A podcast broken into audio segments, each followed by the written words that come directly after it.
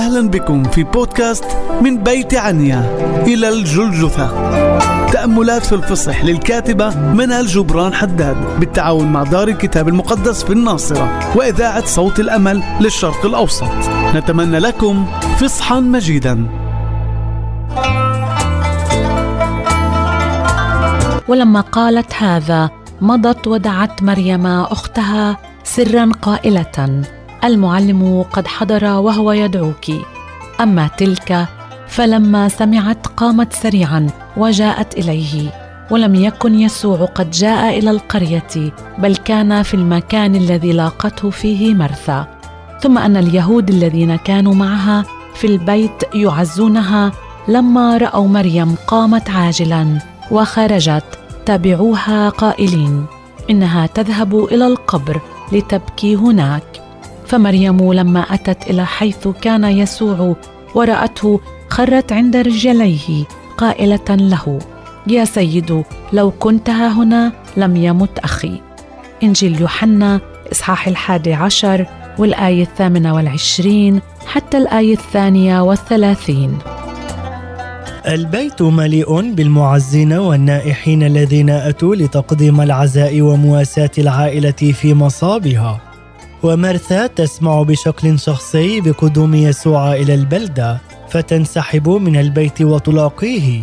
وبعد اللقاء تأتي وتستدعي أختها مريم سرا لتأتي إليه لأنه يدعوها. وكم كانت الأختان بحاجة إلى ذلك اللقاء بعيدا عن ضجة الناس وبكائهم الذي يستنزف مشاعر الحزن فتتواصل وتطول معها لوعة القلوب. تلاقيان يسوع لتنالا منه تعزية حقيقية تريح القلب وتشفي الجراح. في مشهد واحد يجتمع نقيضان. لقاء مرثا بيسوع نبع الحياة الذي طمأن قلبها الدامي أنه هو القيامة والحياة وأن اخاها سيقوم من الموت. وجموع المحتشدين المليئين بالحزن والكآبة الذين أحاطوا بمريم في البيت وعند خروجها لأنهم ظنوا أنها ستذهب كما هي العادة لتشبع نفسها بكاء عند القبر. توقع الناس أن تقوم مريم بالمألوف والمعهود في تلك الحالات البكاء عند القبر حتى تتخدر الحواس ويسيطر الحزن ويطبق على القلب والنفس فلا يعود النائح يرى نور تعزية ولا رجاء. لكن مريم ومرثى عرفتا مكان إلقاء الحزن والوجع.